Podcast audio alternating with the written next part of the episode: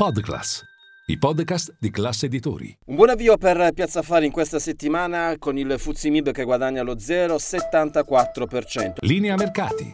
In anteprima, con la redazione di Class CNBC, le notizie che muovono le borse internazionali. La Piazza Affari molto bene il titolo Biper, tra i bancari guadagna oltre il 4%, bene anche Unicredit più 2, oltre il 2%, Unicredit che domani inaugura la stagione delle trimestrali a Piazza Affari.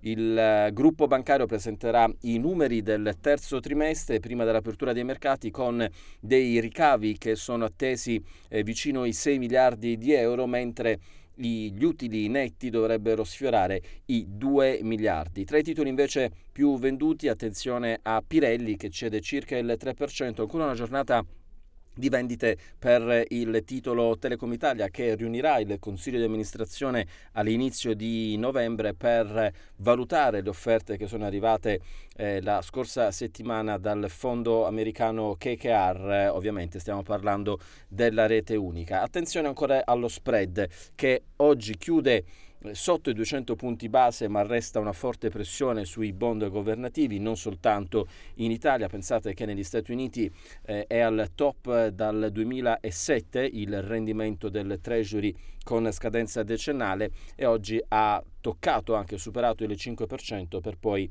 eh, calare. Questa è la situazione sul mercato obbligazionario, mentre eh, sul mercato delle commodities eh, il petrolio registra dei cali. Qui si sta alleggerendo un po' la eh, pressione sia sul WTI che sul eh, Brent. A livello eh, di settimana chiaramente c'è molta attesa per la decisione di politica monetaria della Banca Centrale Europea, arriverà eh, giovedì prossimo. Cosa farà Lagarde? Probabilmente eh, non eh, toccherà al rialzo i tassi di interesse, questo si aspetta il eh, mercato. Oltre a Lagarde, chiaramente i riflettori del mercato restano sullo sviluppo del conflitto in eh, Medio Oriente, le tensioni a livello eh, geopolitico che almeno per il momento non stanno avendo delle ripercussioni sui mercati.